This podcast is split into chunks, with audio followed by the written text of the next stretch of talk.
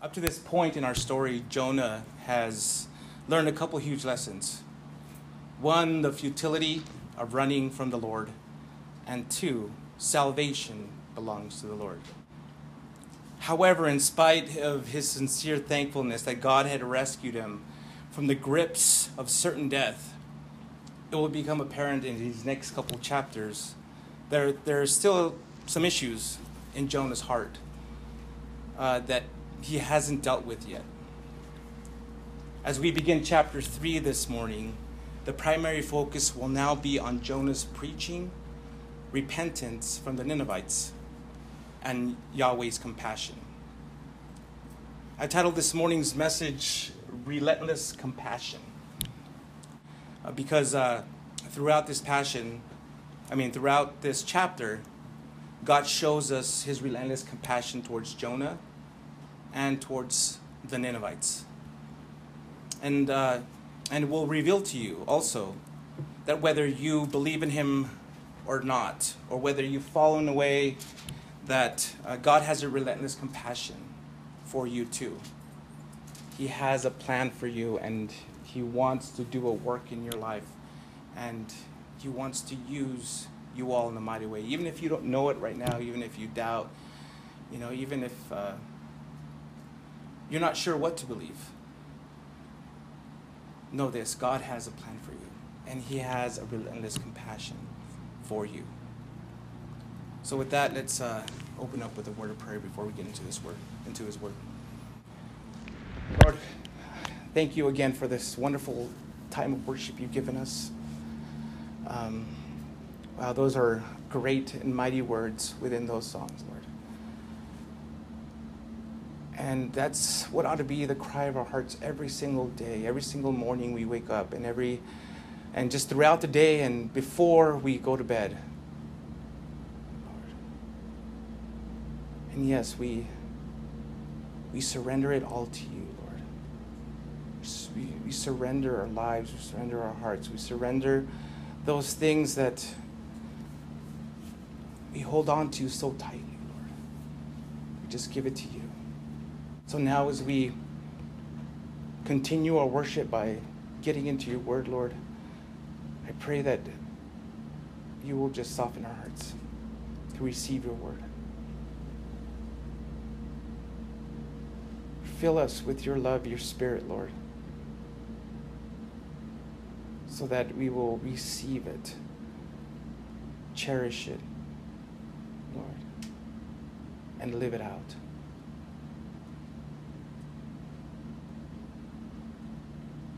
Speak to us now. Pray this in Jesus' name. Amen. All right. So we're we're going to be in Jonah chapter three this morning. Jonah chapter three. So if you have your Bibles with you, um, I think those Bibles that we have provided for you. Does anybody know what chapter, what page it's in? Five oh six. Five oh six. page five oh six. Um, but yes, we're continuing on where we left off. We finished off chapter two last week, and we're now in chapter 3. Jonah chapter 3, verse 1. The word of the Lord came to Jonah a second time Get up, go to the great city of Nineveh, and preach the message that I tell you. Jonah got up and went to Nineveh according to the Lord's command. Now, Nineveh was an extremely great city, a three day walk. Jonah set out on the first day of his walk in the city and proclaimed, In 40 days, Nineveh will be demolished. Then the people of Nineveh believed God. They proclaimed a fast and dressed in sackcloth, from the greatest of them to the least. Chapter 3 begins by telling us that the word of the Lord came to Jonah a second time. For the second time now, the prophet receives another opportunity, receives an opportunity to participate in God's mission of bringing one of Israel's most hated enemies to repentance. Jonah is commanded by God with almost the same Hebrew words uh, in chapter 1, verses 1 and 2 Get up, go to the great city of Nineveh, and preach the message that I tell you. Now, in chapter 1, we learned that Jonah got up, but he chose to run away in the opposite direction. Here, though, because of his love, God graciously offers him a second chance by pressing the reset button of Jonah's life and his calling. The mission to Nineveh can begin again because God has called again. At this point, Jonah doesn't really know the details of the message. All he knows that is that he's supposed to go over there and preach the message that was given to him. However, according to what Yahweh already said in verse uh, chapter 1 verse 2, Jonah pretty much knows that this will be a message against Nineveh's wickedness. So without hesitation this time, verse 3 tells us that Jonah got up and went to Nineveh according to the Lord's command. You see, Jonah knows why he has to go. Or Jonah, he knows why. He knows why he has to go. Why? After all, he's already been through. He's fully aware that God has pursued him to the gates of death and brought him back for this very reason. Jonah understands that he can't, he simply cannot escape God's or this assignment. At the end of verse 3, Nineveh is described as an extremely great city. In my introduction to Jonah, and when I went over chapter 1, I mentioned the importance that the city had at that time. So here, it may have a double meaning. It may refer to how uh, it, that it was really a really big city, and uh, or that it was an important city to God, even though it was inhabited by Gentiles. Now, if in fact the fish vomited Jonah up back in Joppa, then it would have taken up to five weeks to travel 500 to 600 miles by foot to Nineveh. Therefore, the three day walk mentioned at the end of verse 3 may refer to how long it would have taken to preach throughout the entire city and towns of the greater metropolitan uh, city of Nineveh. Verse 4 tells us that on the first day of his mission, Jonah proclaimed the message he was given by God to the Ninevites. In 40 days, Nineveh will be demolished. More than likely, this wasn't all that Jonah proclaimed, but was more so a summary of his prophetic message. While some see this as a prediction of doom, the sending of a prophet and the delay of 40 days seems to indicate that this prediction of judgment was understood by the people as a possibility of Yahweh's mercy if they repented. Jonah knows that Yahweh's message also implies that the people may repent and God will forgive. Such a possibility is exactly why Jonah initially fled to Tarshish in the first place.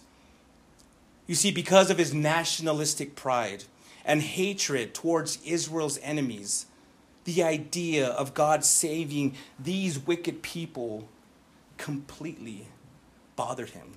It, it, it was a nerve that was just striking not only to his in his mind but in his heart. In jonah's heart he hoped that the ninevites wouldn't repent and that god would destroy them. However god's desire was that they that they would repent of their wickedness and be saved to Jonah's dismay, verse 5 tells us the, how they responded to this message. Then the people of Nineveh believed God. As an outward, as outward evidence, they declare a fast. And all of them, from the greatest to the least, put on sackcloth. Now, fasting is a means of seeking God's mercy, while sackcloth is a symbol of repentance. Now, the word repentance isn't in this passage, but repentance isn't really a word, it's something you do. And these, and these people did repentance. One can have repentance without the word itself being spoken. And one can say the word repentance and never truly repent. But we see that their actions truly showed that they were repentant. Now, also keep in mind that Jonah had not, had not asked them to change their religions, nor did he seek to dethrone their national God. He simply preached the Word of God. The people heard it, believed that it was true, that it was true and reliable, and repented. So, is this the greatest revival in history? Or only a desire to be spared from judgment? The answer isn't absolutely clear. What is clear, however, is that the response to God's word drastically is drastically different to the ways is to the ways Israel had treated its prophets on many occasions, and also to Jonah's initial response to God's message.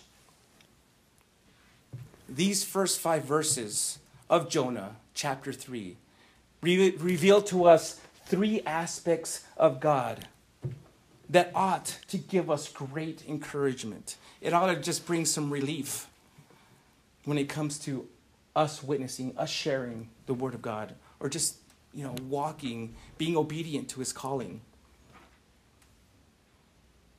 First of all, our God is a God of second chances.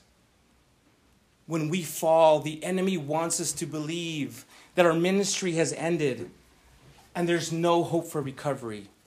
But throughout the Bible, we see forgiveness and restoration. Abraham fled to Egypt, where he lied about his wife, but God gave him another chance. Jacob lied to his father, Isaac, but God restored him and used him to build the nation of Israel. Moses killed a man, probably in self defense, and fled from Egypt. But God called him to be the leader of his people. And we can't, again, forget about Peter. Peter denied the Lord three times, but Jesus forgave him and said, Follow me. However, as encouraging as these examples of restoration may be, they must never be an excuse, be used as excuses for sin. The person who says, um, I can go ahead and sin, I can do whatever um, I want to do because I know the Lord will forgive me, has no understanding of the awfulness of sin or the holiness of God. God in His grace, forgives our sins. But God, in His government, determines that we shall reap what we sow. And the harvest can be very costly. Secondly, God will often, often remain persistent when He calls us. When God calls a specific calls us to a, a person to a specific mission, the task and the journey may not always make sense. Nevertheless, we can be certain that God will insist that it gets done. Again, here's some examples. Moses, Moses um, repeatedly, repeatedly argued with Yahweh concerning the Exodus when Elijah suffered the consequences of his confrontation uh, with his confrontation with Baal's, Baal's prophets, Yahweh had to encourage him. Uh, once that once uh, he had to encourage him more than once to continue. And in our story here, Jonah struggled with the idea that God would want to save the wicked Ninevites.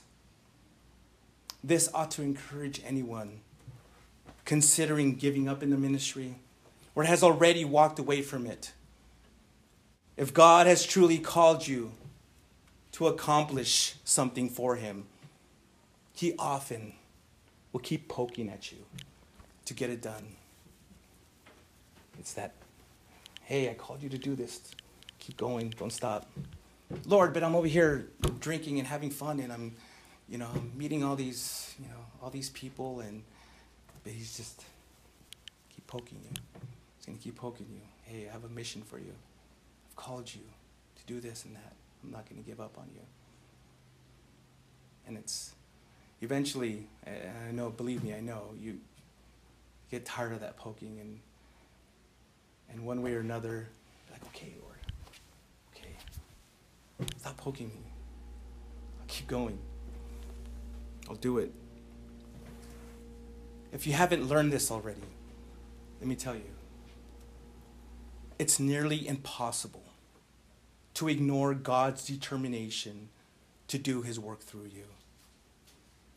The Lord said in Isaiah 55 10 and 11, For just as the rain and snow fall from heaven and do not return there without saturating the earth and making it and making it germinate and sprout and providing seed to sow and food to eat, so my word that comes from my mouth will not return to me, will not return to me empty, but I will accomplish what I please and I will prosper in what I send it to do. Thirdly, it ought to encourage us that God's word, not ours, is what changes hearts.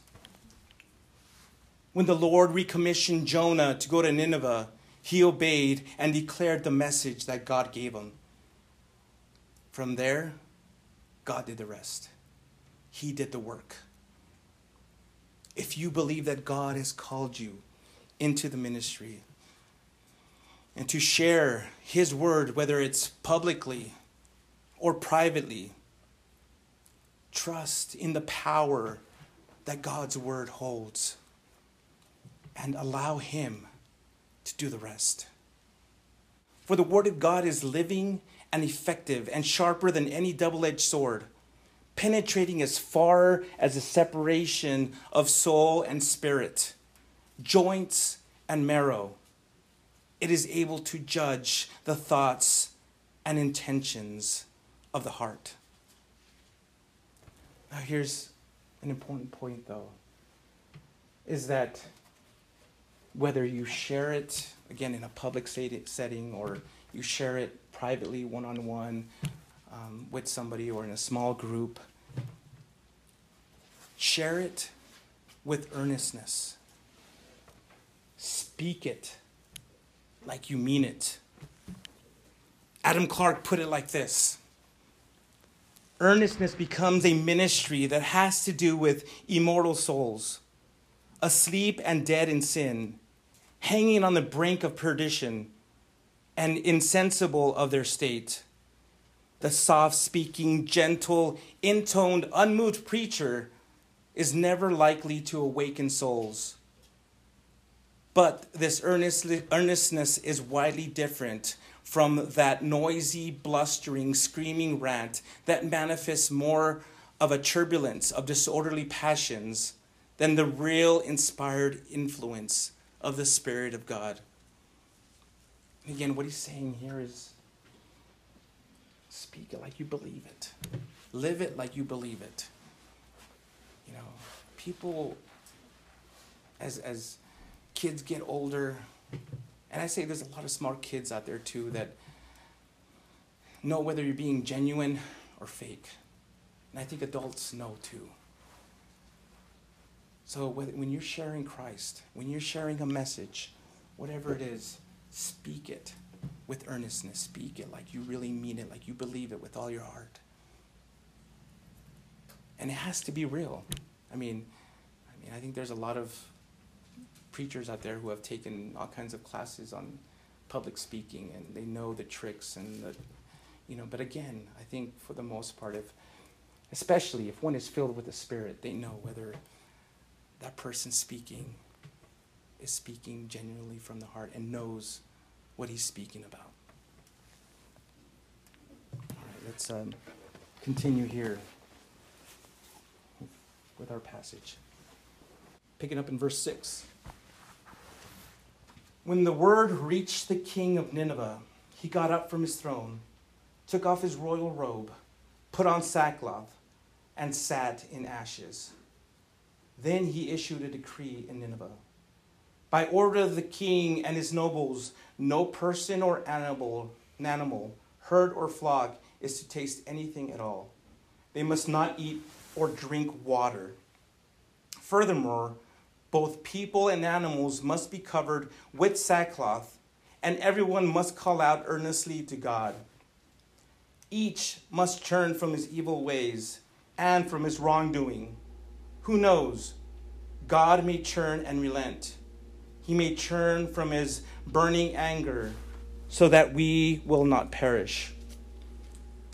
God saw their actions that they that they had turned from their evil ways. So God relented from the disaster he had threatened them with and did not do it.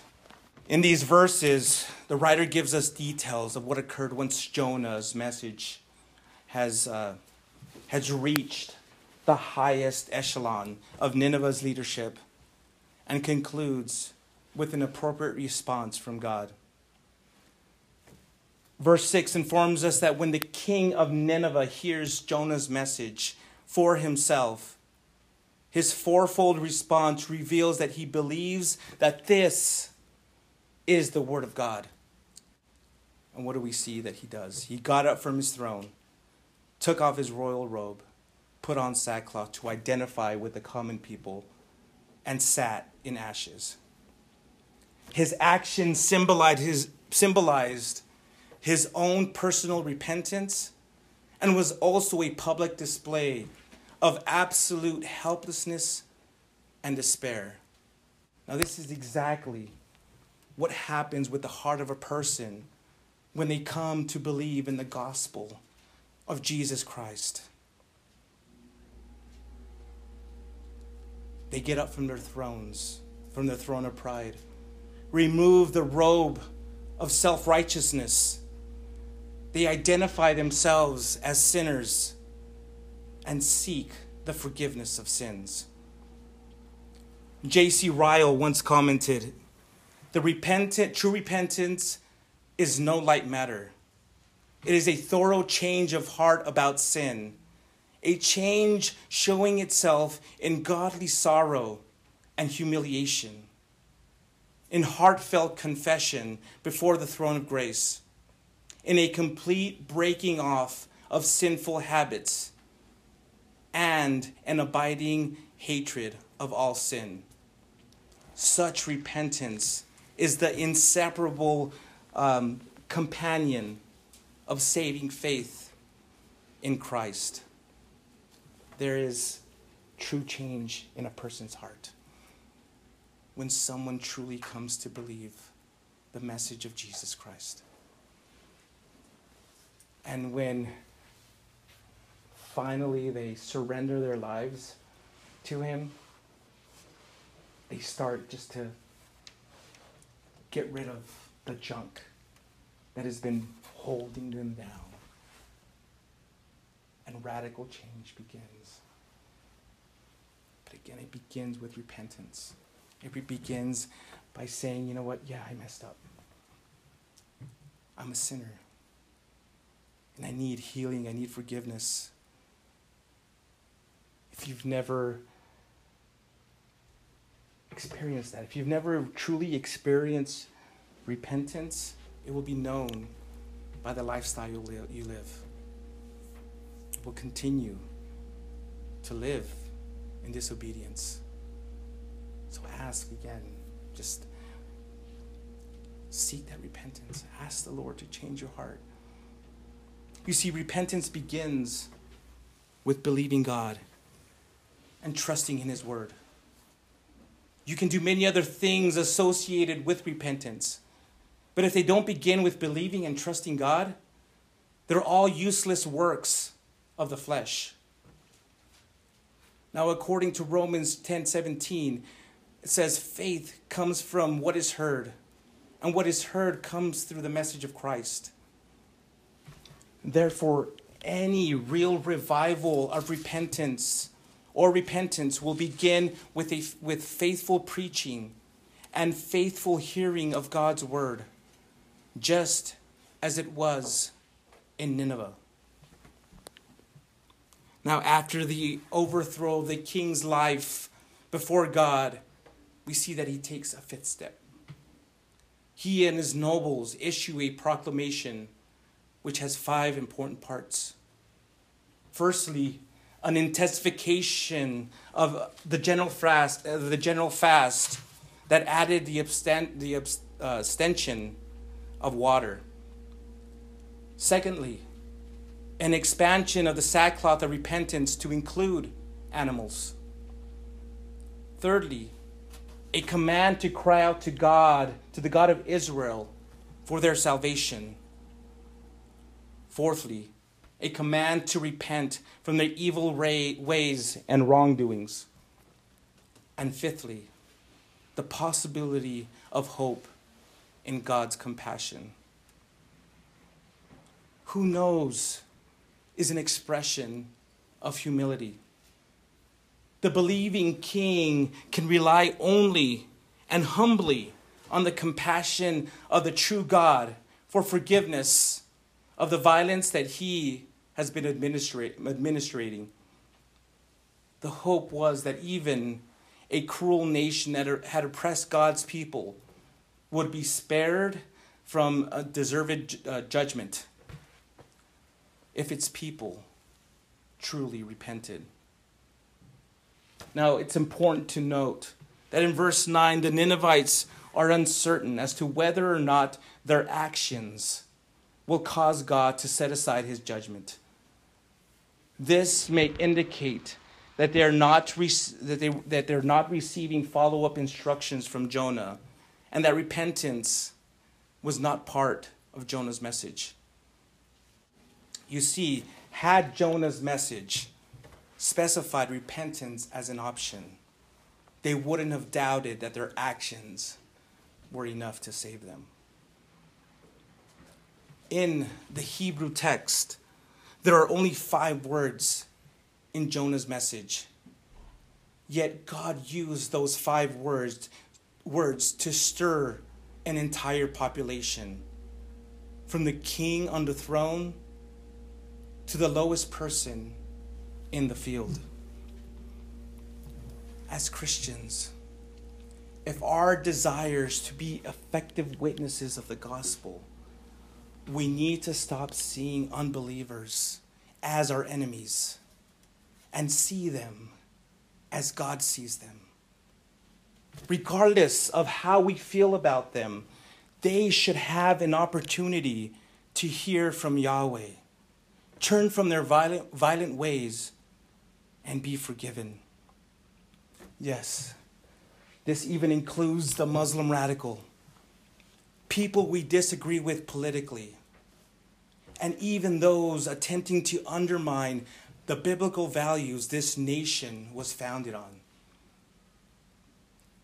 2 Peter 3 9 tells us that God does not want anyone to be destroyed, but wants everyone to repent. That is what witnessing is all about sharing the good news of Jesus Christ to all people so that they may be saved and have everlasting life. Now, has anyone here ever heard the word red pilling?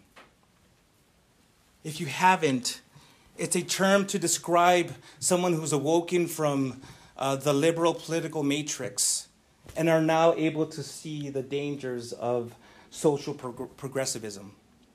It's believed that the current walk away movement is the result of people being red pilled. Now, the main issue I have with red pilling is that it falls short of a true great awakening. One must be born again to wake up from the spiritual matrix that the devil has kept them in since sin entered the world.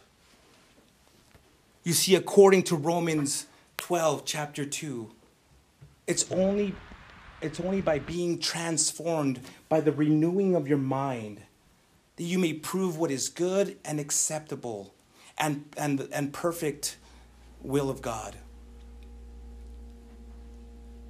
1 John 5 1 tells us everyone who believes that Jesus is the Christ has been born of God. So, again, I mention it because the only red pill that matters is the one made from the blood of Jesus Christ and given freely to anyone who asks for it. In John 5:24 Jesus says, "Truly I tell you, anyone who hears my word and believes him who sent me has eternal life and will not come under judgment, but has passed from death to life." Well, at this point of our story, it looks as though Jonah's mission is complete. The effect of his preaching has been absolutely stunning. The Ninevites have acknowledged the true God. They've sought him through fasting, repented of their evil ways, and have been converted. The only thing they and Jonah could do now is wait and see what Yahweh will do. Unfortunately, though, both were hoping for completely different results. In the final verse of this chapter, we're told how God finally responded to the people's repentance. God saw their actions, so God relented. God honored Nineveh's repentance, even though their past sin was just reason enough for an outpouring of judgment. However, God responded to them with compassion and forgiveness. He sees that they have he sees what they have done to humble themselves and sees their sincerity in repentance and leads him, and it leads him to mercifully relent from the judgment against them. This final verse is key in this entire book of Jonah. It's key because it, it, say, it not only saves the Ninevites, but, it, but also it's also the subject of Jonah's protest from chapter 1 and will be the point of contention at the end of this book. And some may also argue that God relenting from the disaster he had threatened them with supports the idea that God changes his mind based on humanity's actions. However, we must remember that God's warning was conditional. Basically, if you do this, then I will do that. Bruce Ware said this It was God's intent all along to show mercy to the Ninevites, knowing that the stated prediction of judgment would elicit their repentance so, so that God could display his originally intended mercy. You see, God's response wasn't because all of a sudden the entire Ninevite population had become good people. He relented in response to their change of heart. And that's key. People can change their behavior and they can say, oh, I'm not going to drink anymore. I'm not going to do this. I'm going to stop watching these movies or I'm going to stop, hear, stop hearing that movie or I'm going to stop going to that place and or stop hanging out with that person. But, you know, it, it, true repentance again, is a change of heart. And the reason, again, that God relented wasn't because of what they did, it was because of their change of heart.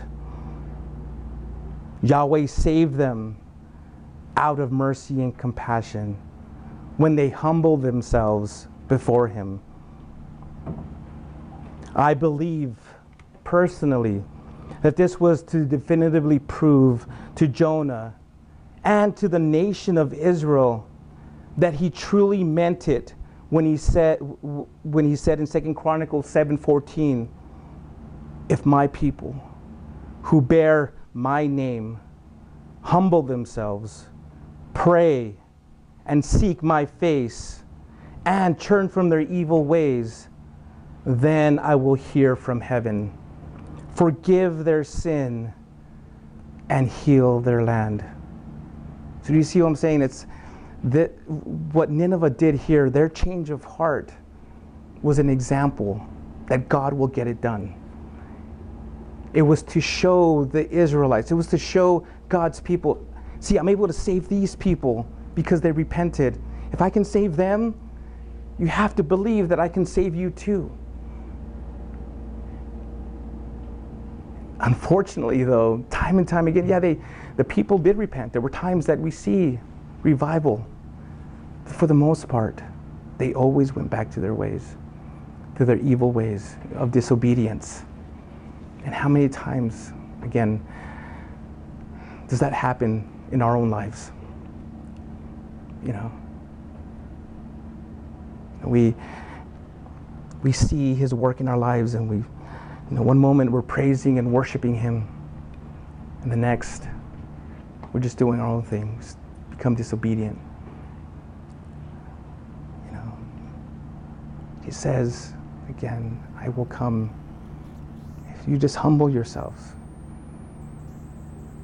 I will heal you. I will, again, do a work in your life, not just, again, not just personally, but as a nation as well. this is an example for us too. Uh, you know, again, this is another example of you know, how would we react if let's say, you know, one of these radical Muslim countries all of a sudden came to know the Lord, the nation saw a revival, and all the people, all its leaders came to Christ. Would we, as a nation, follow example, follow their example, or would we say, "Oh, they're just crazy people"? You know, they're not, you know, fundamentally Muslim, now they're fundamentally Christian, and we're better than them. I think this is sometimes, or may, may have been the, you know, the, the mind and heart of, of maybe the nation of Israel at that time. Again, we don't know. I'm just making an assumption here.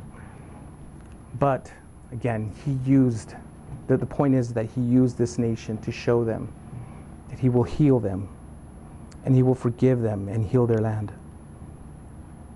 God longs for his people to return to him even when they are wicked. You see, he's free to judge sin according to his righteousness or to forgive according to his compassion. God's change of heart stands in contrast to Jonah's consistent desire to see justice done and the wicked punished. This inclination is common to human experience, especially when the enemy has perpetrated terror on civilian populations and have boasted about it.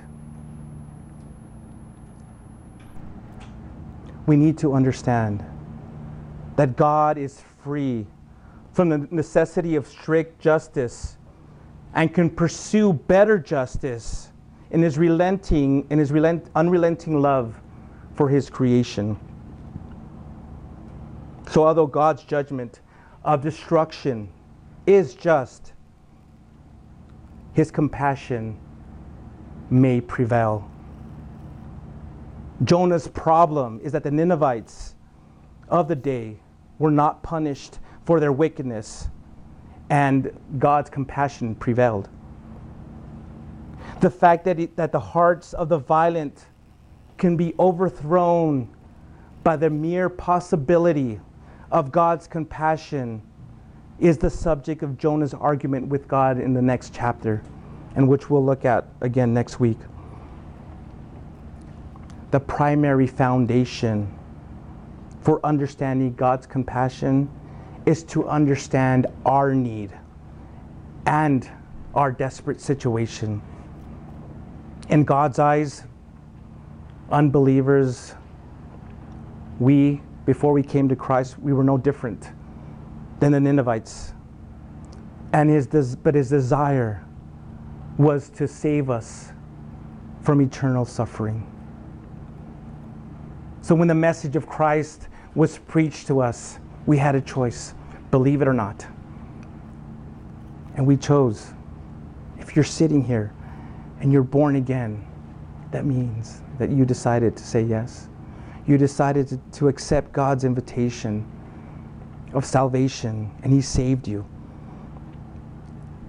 He saved you from the eternal suffering that was awaiting you, that would have awaited you had you said no. And that, again, is completely mind blowing. It's mind blowing. That He would save me, that He would save, I mean, uh, I think you would maybe feel the same way.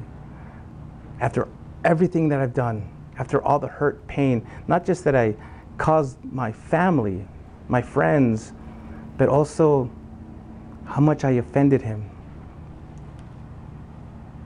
He still loved me and forgave me, had compassion for me, and didn't want me to suffer.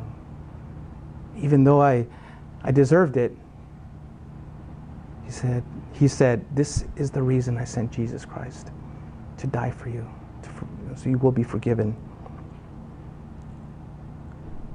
God showed his great love for us by sending Christ to die for us while we were still sinners. God offers one path of salvation his son Jesus Christ. Acts 4 4:12 says, "There is salvation in no one else, for there is no other name under heaven given to people by which we must be saved." And Jesus said, "I am the way, the truth, and the life. No one can come to the Father but by me. There's no other way. So when God reveals that to you, again, you may be listening and watching, and, and, and, and, become, and it's become absolutely clear God is, is speaking to your heart. He's telling you there's no other way. What are you going to do about it? Will you accept it or reject it? I'm, I'm telling you that He's giving, he's, he's poking at your heart, He's tugging at your heart because of His compassion for you, His love for you. He didn't have to, He doesn't have to, but He does because He loves you. And this is the reason, again, He sent Jesus Christ to die for you. And God is awesome, isn't He? I mean, He's just let me repeat that. It's completely mind blowing that He will save us. Wicked, just as wicked as the Ninevites. Again, just to, to summarize here, this chapter may be encapsulated in three words demolished, which in Hebrew is hapak, repentance, in Hebrew it's sub or sub, and compassion. Hebrew word is naham. These words represent the, the three major actions in the text Jonah's preaching, the Ninevites giving up their evil ways, and Yahweh's compassion. They also point to the enduring truth of a real relationship with sinners and Yahweh. Reconciliation with God is a threefold movement a demolishment of the prideful self, repentance of sin, and the acceptance of God's compassionate forgiveness. Let me repeat what I've already said. God's compassion for you is relentless. He didn't give up on Jonah. And because of the Ninevites' change of heart, he relented on destroying them because of his compassion and his love. Will you accept his offer of reconciliation? Will you accept Jesus Christ as Lord and Savior? Will you make him the Lord of your life? He's saying to you personally, listen, I want to save you. I want to rescue you. But you must do this. And what is it that He wants you to do? He wants you to have genuine repentance. He wants you, He wants you to come to Him broken and empty. He wants you to believe in His Son, Jesus Christ. He wants you to know that He died for you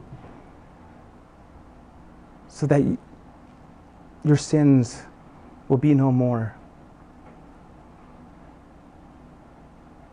He wants to reconcile. That's his desire. That relationship that we had with God was broken the moment that man and woman ate from that fruit, from the fruit of the tree. And now he's offered a way to reconcile us to him. And how does he offer that? Again, through the blood of his son, Jesus Christ. Do you want reconciliation with him? Is that what your desire truly is? And if it is,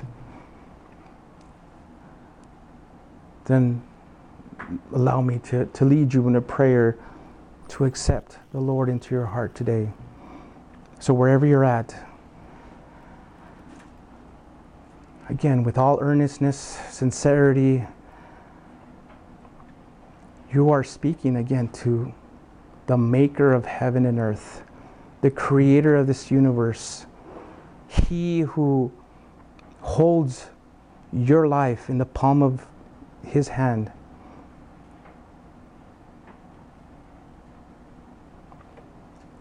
Humbly come before him and pray this Lord, forgive me of my sins. I know that I've offended you. I know that I've messed up. And I see now that I'm lost without you.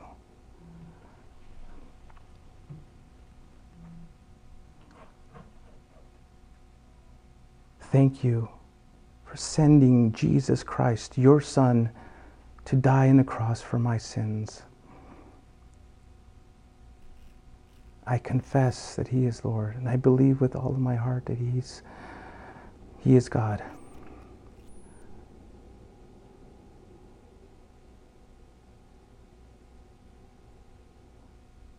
I lay my sins before Him now, Lord,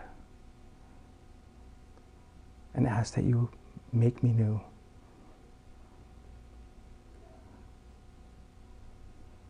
Fill me now with your Holy Spirit so that I may see you, understand you, hear from you, so that I may be truly awakened.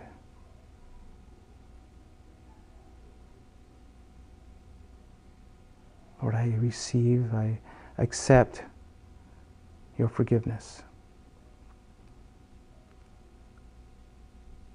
Now help me to walk according to your ways Help me to be obedient to you all the days of my life.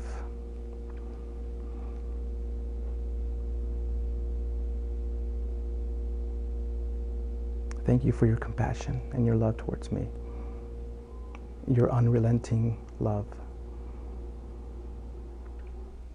In Jesus' name, amen. Again, if you prayed that, let us know. Um, give us a call, visit our website, send us a message, and we'll get back to you and show you how you can continue in your walk with the Lord. But again, what an awesome message again here. I mean, we've gone through chapter 1, chapter 2, chapter 3 here. Man, I think there's many things here that the, the Lord is speaking to us about. He's showing us and teaching us. If you're like Jonah, hey, just share the message, preach the word.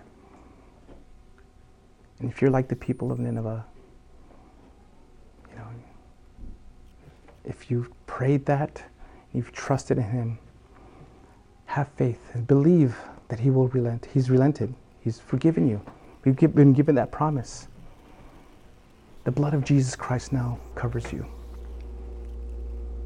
Let's now live obediently. Let's now live for Him. Let's now live our lives the way Christ wants us to live. And let's be transformed by the renewing of our minds.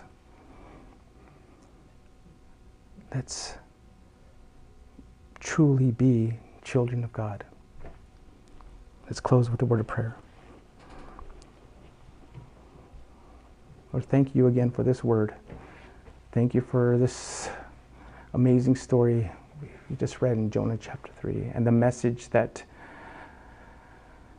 you have within it, Lord, that you've given us. Thank you for using me to speak this message, Lord. Lord, I pray for anyone here that is doubting or having difficult times and, and really, really tr- trying to figure out if they really want to continue in walking with you or in serving you. Lord, may this chapter be just an encouragement to them that you will, again, you'll, you, you're doing all the work, Lord. All they, all they got to do is just be obedient. And to and that they need to just hold on to you, to look to you for strength, or to keep going another day. Because on our own, we, we're, we don't have the power, we don't have the strength. But with you, all things are possible.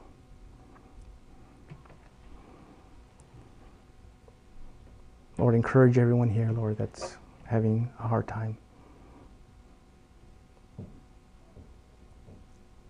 and just show them again that they there's a crown waiting for them at the finish line. And that when they get there, you will faithfully say, Welcome, my good and faithful servant.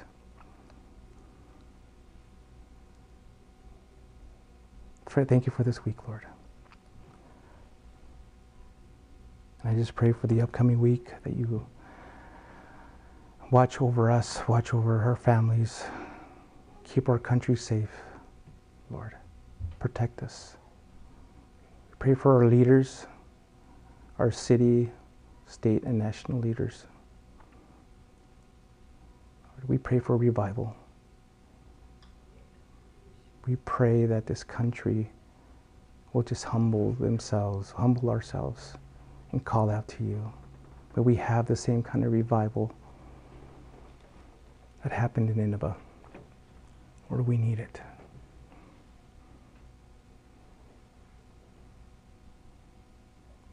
Lord, bless everyone here. Bless this next time of fellowship. We love you and praise you. In Jesus' name, amen.